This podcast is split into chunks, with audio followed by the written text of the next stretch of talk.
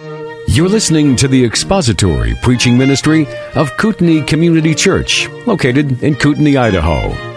We pray that Christ is exalted and your spirit is blessed by the teaching of God's Word. For more information about Kootenai Church, please visit us online at kootenaichurch.org.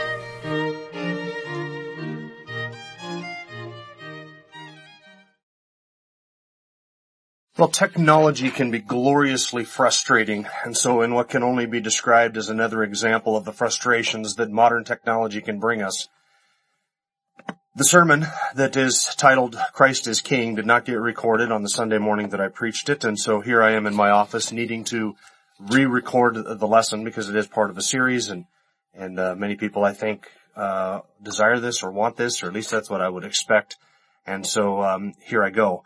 The text that we were looking at is from Luke chapter 1. And in this series of messages that we were looking at leading up to Christmas Day, and, and the message that didn't get recorded was the message on Christmas morning. Um, that series of messages had to deal with the mediatorial offices of Jesus Christ. And so we were looking at those mediatorial offices in connection with our sort of anticipation of the celebration of the birth of Christ and that great miracle of the incarnation.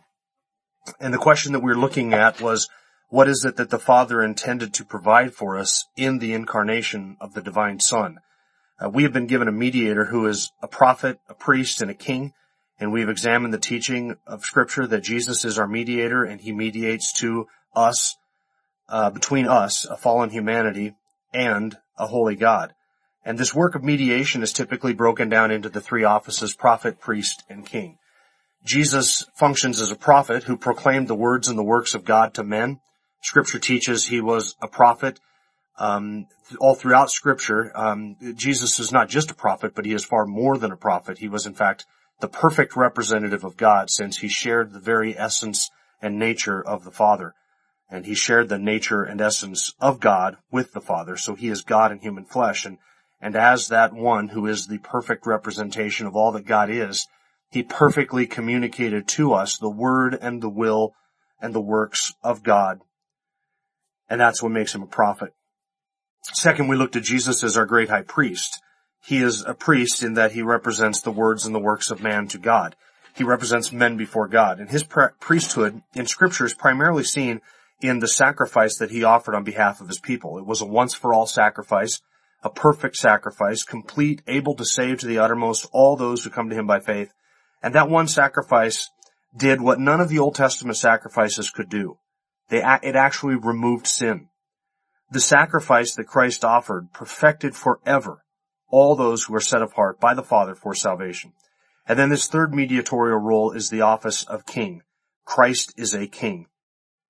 And it's quite appropriate that we should say that one for Christmas Day since the declaration that Jesus Christ is a king is something that is mentioned of him in many of the prophecies connected to his birth, and further when his birth was announced, the fact that he would fulfill that office of king, uh, and fulfill the prophecies concerning a king that were given to Israel, that was also announced.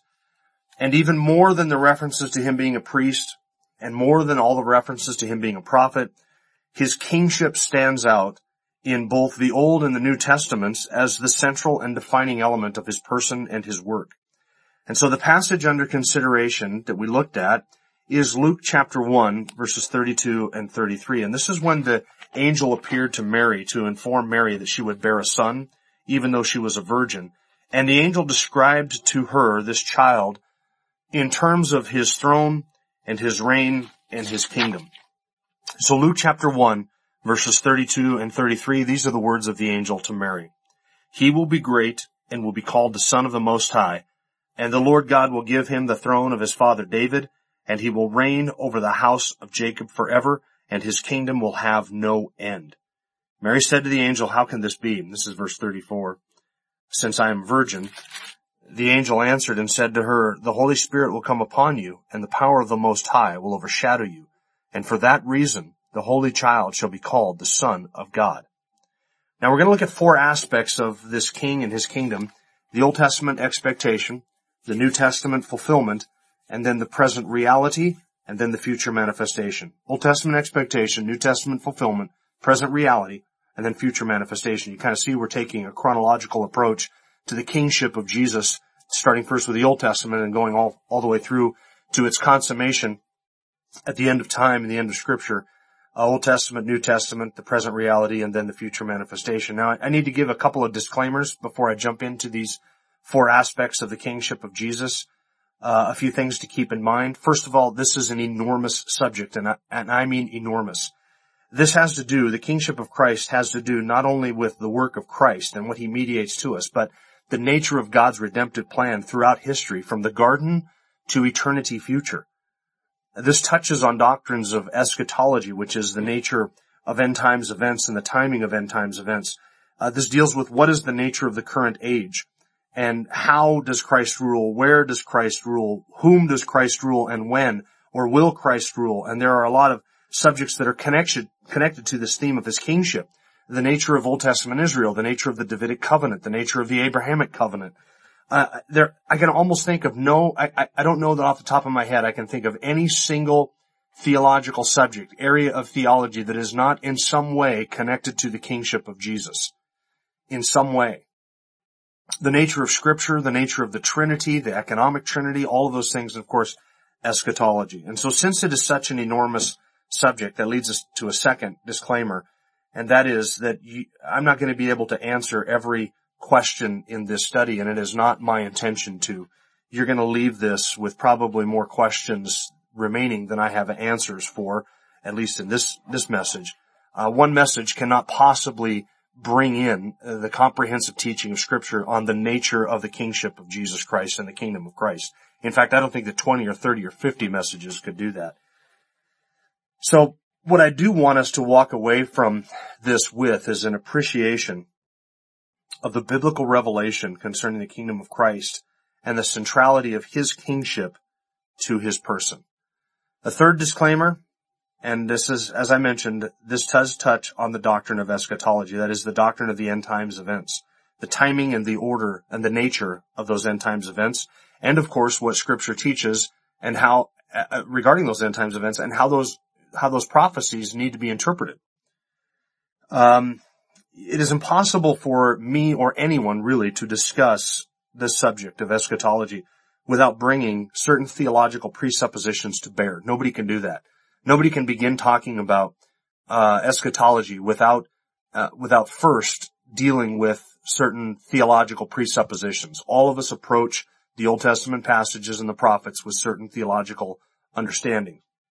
So I'm going to quickly lay out for you what my theological position is on these issues so that you don't have to spend any time over the course of the next few moments as you're listening to this trying to figure out, am I a premillennialist? Am I an amillennialist? Am I a postmillennialist?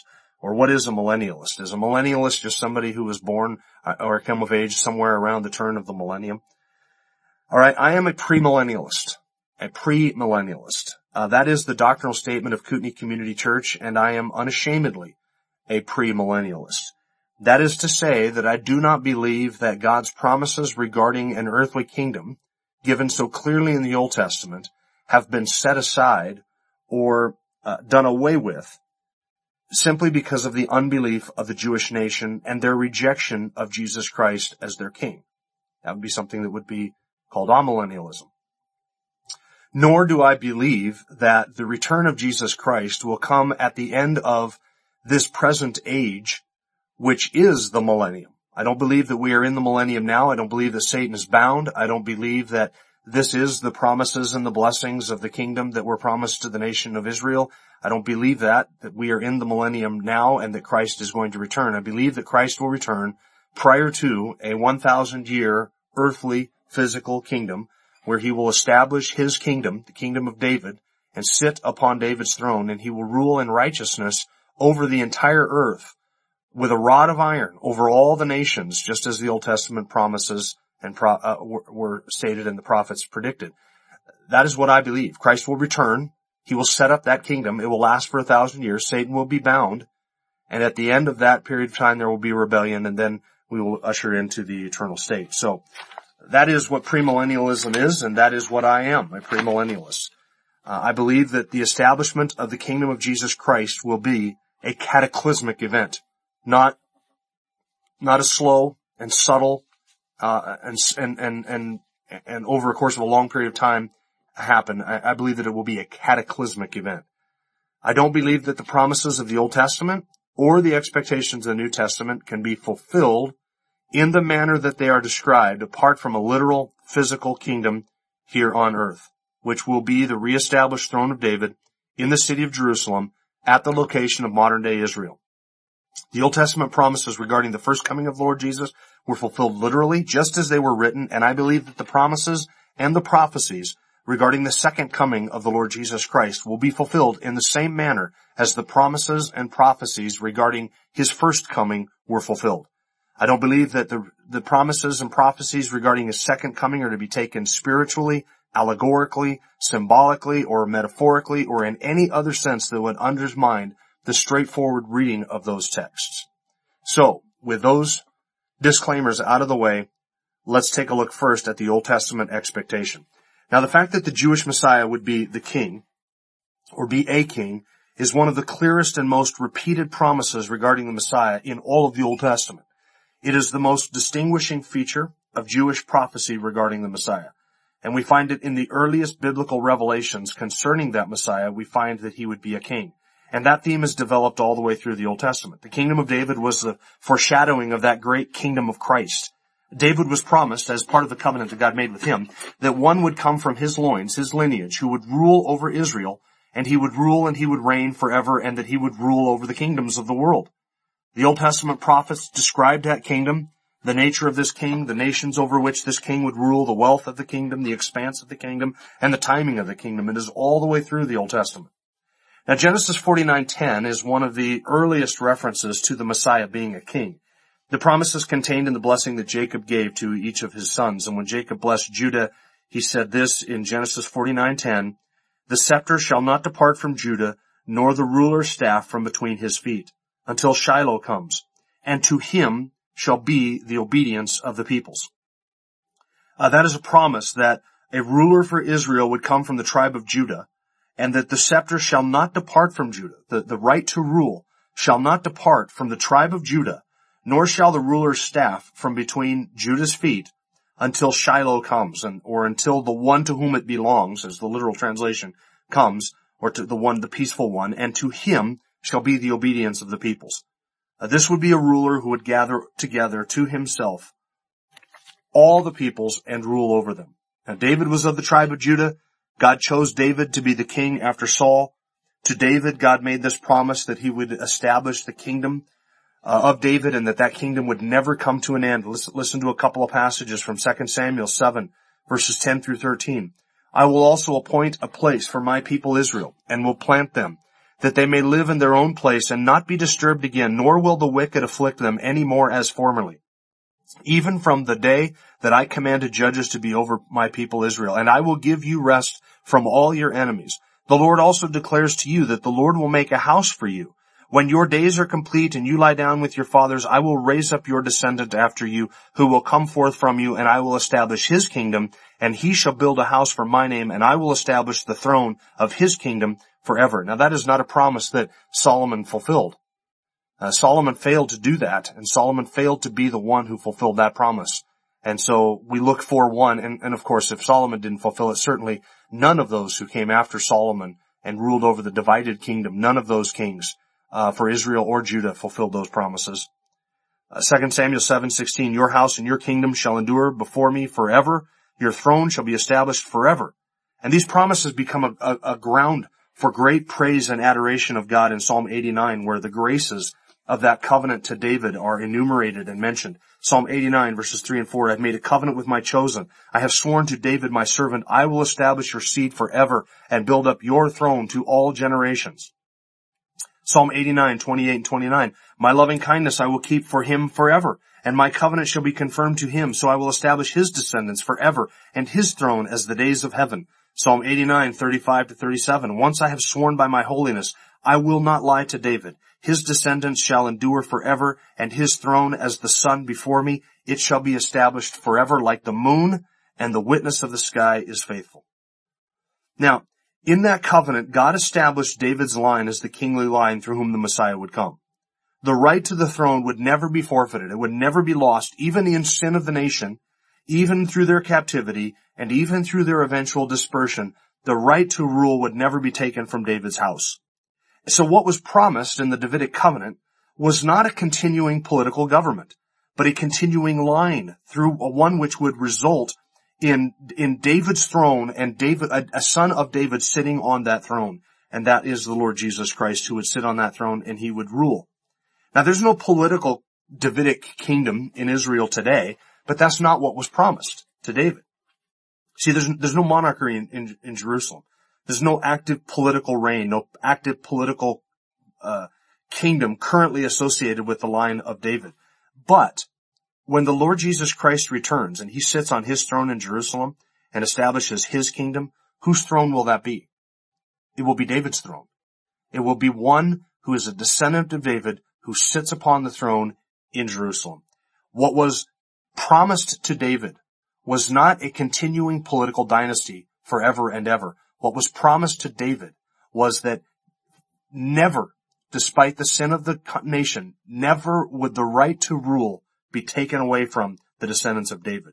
No one else could fulfill these promises other than a son of David. Nobody else had the right to rule over the nation of Israel other than a descendant of David. And so that sort of narrows down the messianic line through all of the possibilities to somebody who would come from David. So when Jesus Christ, when that greater son of David rules, he will rule as David's son. He will rule as the heir of the kingdom. He will rule as the one who is the fulfillment of the covenant that God made with David. Other Old Testament prophets predicted that the Messiah would be a king. So we have prophecies related to Jesus' birth, even one well known, which one which describes uh, him in, in terms of his kingdom. Isaiah 9, 6, and 7, the familiar one that we often hear preached on and quoted and read and put on Hallmark cards at this time of year, Christmas time. Isaiah 9, 6, and 7 says, For a child will be born to us, a son will be given to us. Listen to this. And the government will rest on his shoulders. And his name will be called Wonderful Counselor, Mighty God, Eternal Father, Prince of Peace. There will be no end to the increase of his government or of peace. On the throne of David and over his kingdom to establish it and to uphold it with justice and righteousness from then on and forevermore. The zeal of the Lord of hosts will accomplish this. Now, how would we, how should we understand that passage? How would Old Testament Jews have understood that passage? They would have understood that p- promise about one who would sit on the throne of David and over his kingdom to establish it and to uphold it with justice and righteousness from then on and forevermore. They would understand that passage as relating to the Old Testament, the, the, the coming Messiah, their expectation of the Messiah. On the throne of David and over his kingdom to establish it and uphold it with justice and righteousness forevermore. See, the Jews expected that this child, the one that is described in this passage, would be a king. And he would be in the line of David. He would establish a kingdom. He would run a government. He would sit on David's throne. He would rule it with righteousness and justice. And this rule would last forever. Now, what type of kingdom does that sound like? Does that sound like a spiritual kingdom? Does it sound like any kind of a kingdom that you see here today? No, it does not. But when that king returns and makes his enemies a footstool for his feet, he will establish that very kingdom. And the government will rest upon his shoulders. That is not currently happening right now. The government of this world does not rest upon his shoulders, and that is exactly what Isaiah promised. And he will, uh, uh and and there, and his government will increase, and it will be a government of peace, and that government of peace will know no end. That that's not happening now, but it will happen. Isaiah 16:5 says, "A throne will even be established in loving kindness, and a judge will sit on it in faithfulness in the tent of David. Moreover, he will seek justice and be prompt in righteousness. And of course he will because righteousness and justice are the foundations of his throne. Jeremiah 23, 5 and 6 says, Behold, the days are coming, declares the Lord. Well, I will raise up for David a righteous branch, and he will reign as king, and act wisely and do justice and righteousness in the land. In his days Judah will be saved, and Israel will dwell securely. And this is his name by which he will be called the Lord our righteousness. Now I ask you this, does Israel dwell securely today? No, they do not. Have we seen this promise of a king and a reign and righteousness done in the land? In what land? What was Jeremiah talking about? In the land of heaven? No, Jeremiah is talking about the land of Israel. Has Judah to this day been saved? No. See, these promises can only be fulfilled by a future kingdom, a coming kingdom. Jeremiah 33, 15 to 17. In those days and at that time I will cause a righteous branch of David to spring forth, and he shall execute justice and righteousness on the earth. In those days Judah will be saved, and Jerusalem will dwell in safety. And this is the name by which he will be called. The Lord is our righteousness. For thus says the Lord, David shall never lack a man to sit on the throne of the house of Israel. But see, that is the promise, again, that that right to rule would never be taken away from David. So it's not difficult to understand what the Jews expected. They expected a political king. Because you see this in John chapter 6 when Jesus multiplied bread and fish and the people came to him to take him by force and make him king. Because they reasoned, hey, a man who can multiply bread and fish in the wilderness and feed multitudes, that's the type of man who can, who can reign and rule in the house of David and overthrow the kingdoms. And so they read the passages which I've just read to you and many, many more, and they reasoned that the Messiah would come, that he would establish the throne of David, he would set up his kingdom, that's what they were anticipating, a king. So where would the Jews get such an idea? From the very passages which we just read. They did not understand that this would be fulfilled in any kind of a spiritual sense. They didn't understand that these would be fulfilled in any kind of a metaphorical sense or that we need to allegorize these passages that they don't really describe this, that describe some spiritual state that exists today. No, not at all. They understood these things to be yet future realities for them. And we understand today that these promises can only be fulfilled in a, in a straightforward manner if they are still yet future realities for us as well. What they did not understand, that is the Jews of the Old Testament, was that this one who would sit on David's throne in Jerusalem and rule the nations, that he would first have to come and deal with sin. And before he could be the conquering king, the Messiah, who would rule the world in righteousness, he would be the Lamb of God, the suffering servant who would give his life as a ransom for many that he would offer a sacrifice as a high priest. He would first suffer to fulfill all righteousness by paying the sin price for his people, and then he would give to his people that righteousness. And so we can say that that king is the Lord our righteousness. This does not mean that now having offered himself as a sacrifice for sins, that he's no longer going to rule and reign over the house of David or establish his kingdom because we don't have to choose between these options. Having once purchased eternal redemption, he has sat down at the right hand of the majesty on high, where he awaits the time until his enemies be made a footstool for his feet. And then he will return again. And this time, without reference to sin, as Hebrews says, not in order to deal with the sin problem, but he will return again to rule and reign in righteousness, to judge the world in righteousness, and to fulfill all the Old Testament prophecies concerning him that have not yet been fulfilled. So that's the Old Testament expectation. Now, the New Testament fulfillment. Let's look at what the New Testament says concerning the fulfillment of these promises. The first thing we notice when we turn to the New Testament is that the birth of Jesus is described in terms of the fulfillment of these passages. He is born King of the Jews. When the Magi came to the King Herod around the time of Jesus' birth, they asked Herod, where is he who has been born King of the Jews? Because we saw his star in the east and have come to worship him. That's Matthew 2 verse 2. Those men those men, the Magi, understood what the sign of the star meant. They understood the times in which they were living and they expected the birth of the great king of the Jews, the fulfillment of those Old Testament prophecies. And then Matthew notes that the birthplace of Jesus was instrumental in the fulfillment of that promise concerning the birth of a king. So quoting Matthew 5 verse 2, Matthew 2 verse 6 says, And you, Bethlehem, land of Judah, are by no means least among the leaders of Judah, for out of you shall come forth a ruler who will shepherd my people Israel. And Bethlehem is where David was born, and that's where David lived, and long after David was the prophecy of this future king, a ruler over Israel, who, like David, would be born in the city of David in, Bethlehem, birthplace of David.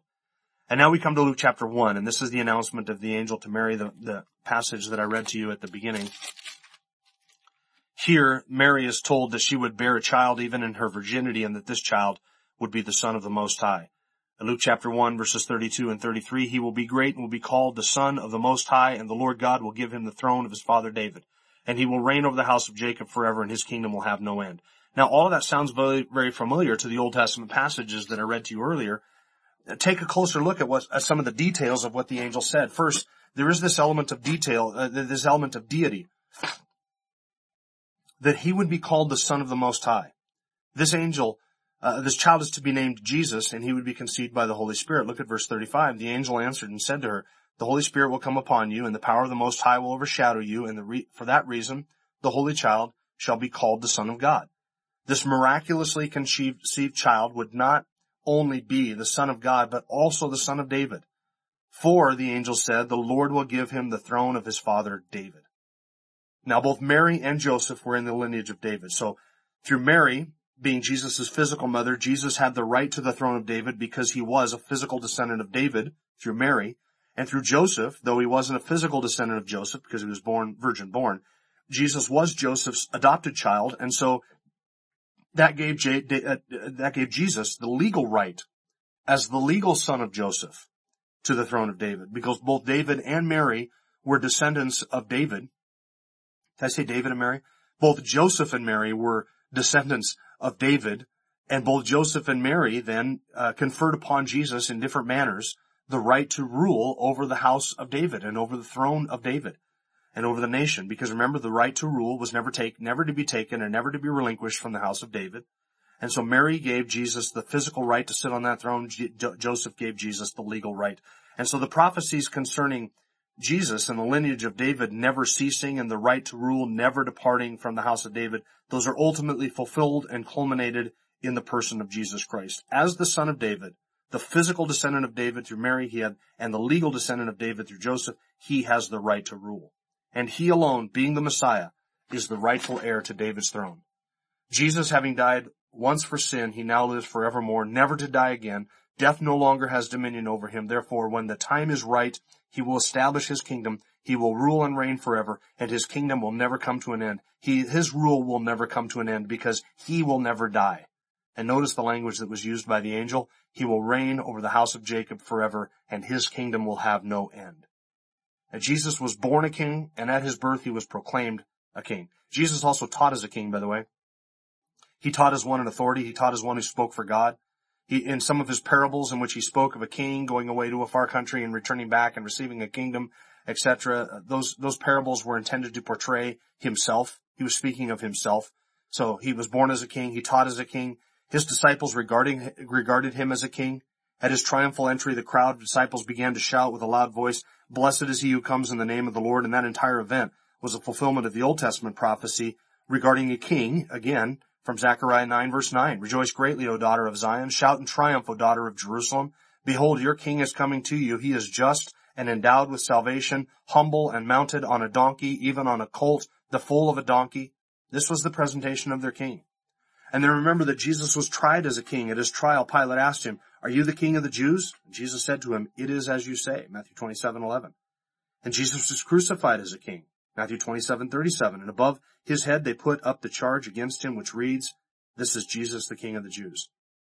Now Jesus was mocked as a king. Matthew 27, 29. After twisting together a crown of thorns, they put it on his head and a reed in his right hand, and they knelt before him and mocked him, saying, Hail, King of the Jews. Matthew 27, 42 says, He saved others, he cannot save himself. He is the King of Israel. Let him now come down from the cross, and we will believe in him. And that, of course, records the the mocking voices among the crowd that passed by him while he was being crucified. They said, he's the king of the Jews. Let him come down off the cross and we'll believe in him. He was mocked as a king. And then Jesus was resurrected as a king. On the day of Pentecost, the apostle Paul, uh, Peter quoted a prophecy from the resurrection, on the resurrection of Jesus from Psalm 16, where David was speaking of his confidence that God would not allow his Holy One to undergo decay. And on that day, Peter quoted Psalm 16 and said, Brethren, uh, I may confidently say to you regarding the patriarch David that he both died and was buried and his tomb is with us to this day. And so because he was a prophet and knew that God had sworn to him with an oath to seat one of his descendants on his throne, he looked ahead and spoke of the resurrection of Jesus Christ, that he was neither abandoned to Hades, nor did his flesh suffer decay. This Jesus God raised up again, to which we are all witnesses. And that's Acts 2, 30, uh, 29 to 32. So Peter said David wasn't speaking of himself because David's still dead. But David was speaking of the Messiah who would come after him. That he, that is that Holy One, would not suffer decay. That Holy One would not be abandoned to the grave. And so David foresaw that God would resurrect his Messiah, his son, from the grave and seat him on David's throne. And since Jesus is that one, he is that king. And therefore God must raise him up and Jesus is that resurrected king. So he was born as a king, he taught as a king, he was worshipped as a king, he was tried as a king, crucified as a king, mocked as a king, and resurrected as a king. Notice the kingship of Jesus is all the way through his person and work. So that's the New Testament expectation and, and or sorry, the New Testament uh, uh, fulfillment and teaching regarding kingship of Jesus, and only a small portion of it, by the way. Third, this present reality. What is, what about this present reality? If Jesus is a king, then where's his kingdom? Because it certainly does not appear as if the curse has been lifted and prosperity is spreading to everybody and he is ruling from Jerusalem and all the nations are subject to him. But in fact, as we see, the vast majority of his creation is in rebellion to him. And the establishment of his earthly kingdom is yet a future reality. Right now he sits at the right hand of the Father. He will there, he will be there until his enemies are made a footstool for his feet.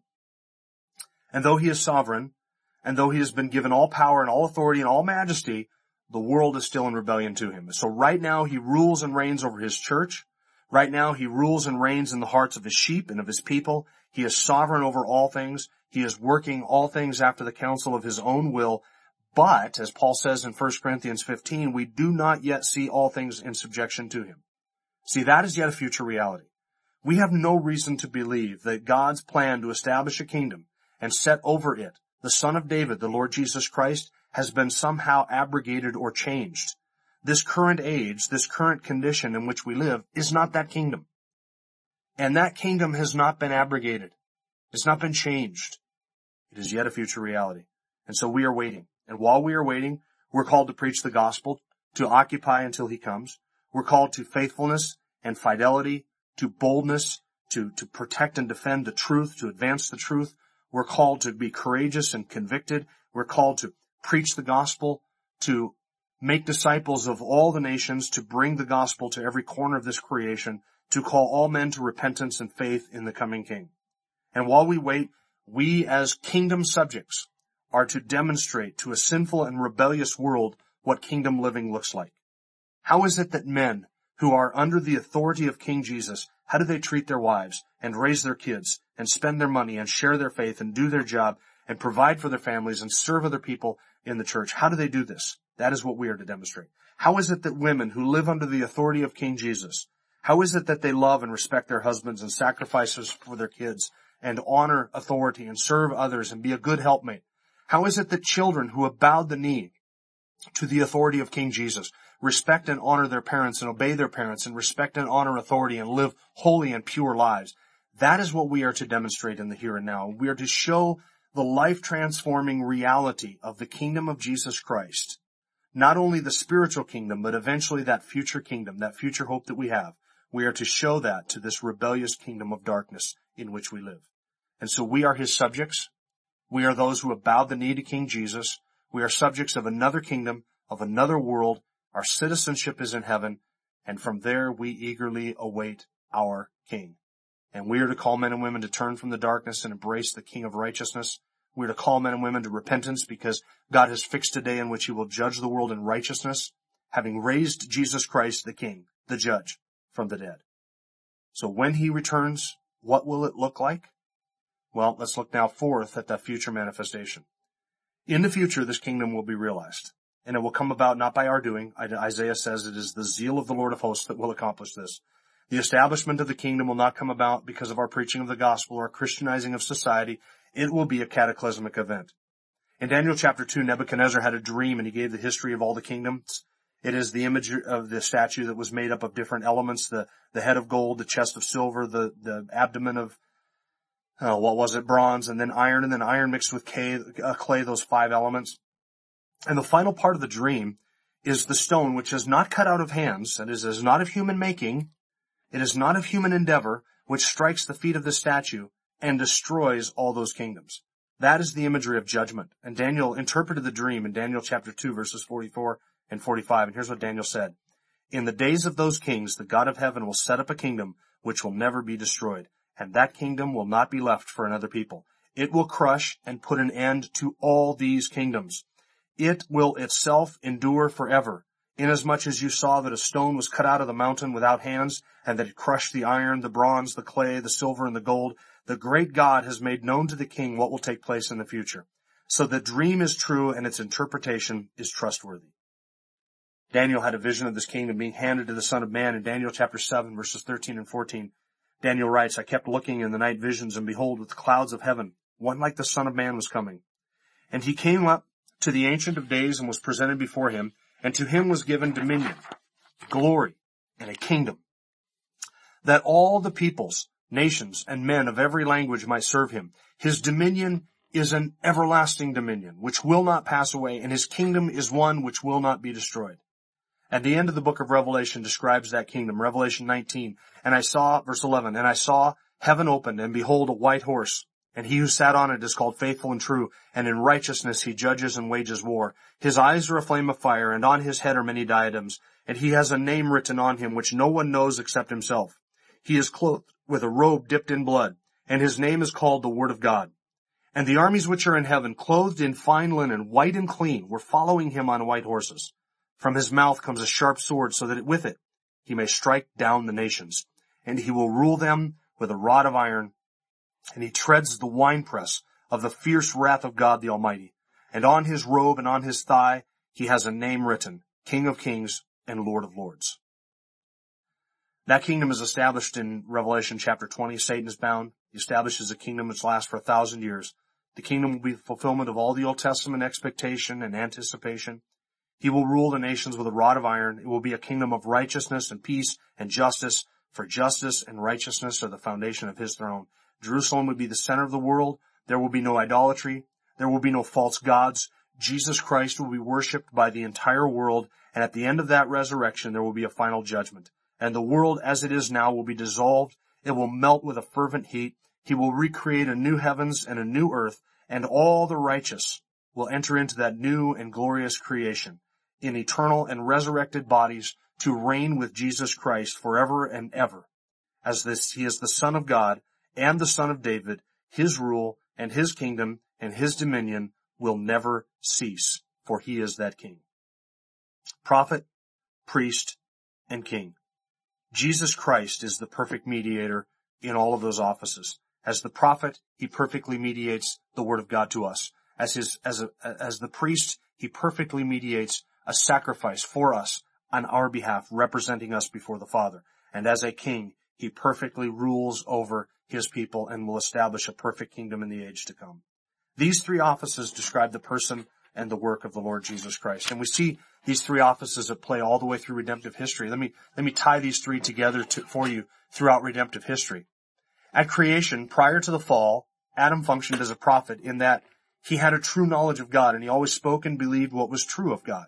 He was a priest in that he was able to approach God and to speak to God face to face.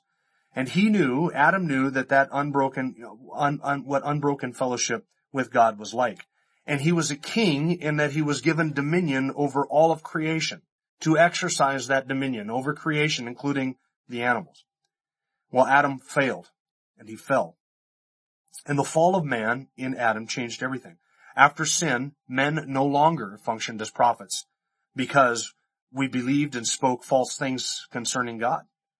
We no longer had access to God because sin had cut us off from his presence. Men no longer had uh, or had any enjoyed any kind of a priestly privilege at all. And instead of ruling over creation as kings, we became subject to this curse, um, vexed and toiling under it.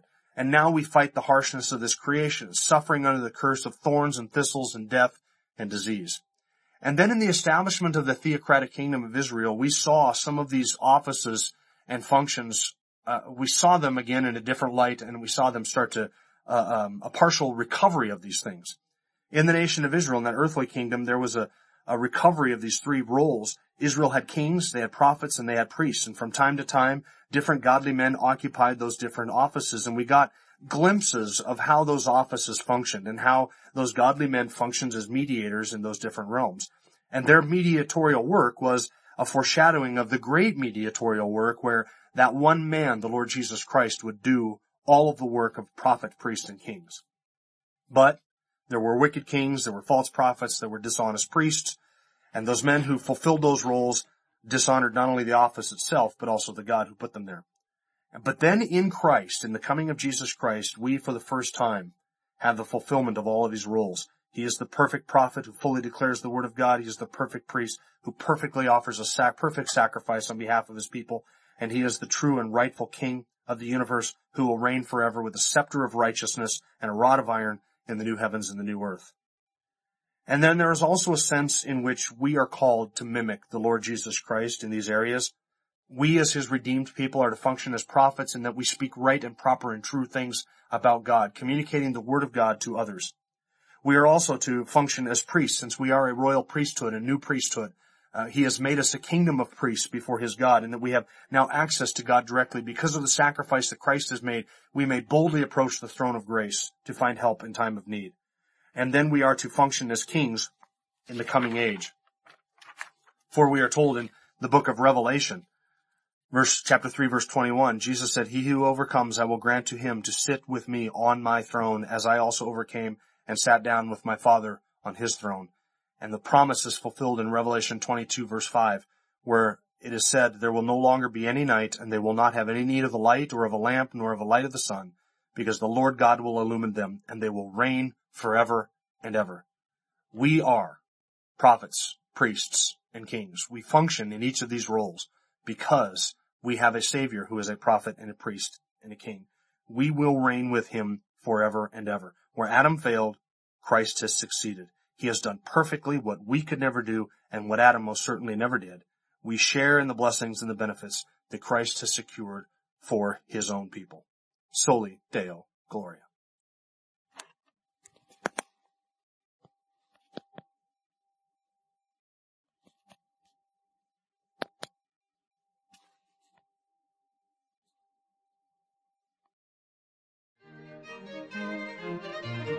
Thank you for listening to the latest podcast from Kootenai Church. If you'd like to learn more about Kootenai Church or to donate to our church ministry, you can do so online by visiting kootenaichurch.org. We hope you enjoyed this podcast and pray you'll join us again next time. Once again, thank you for listening.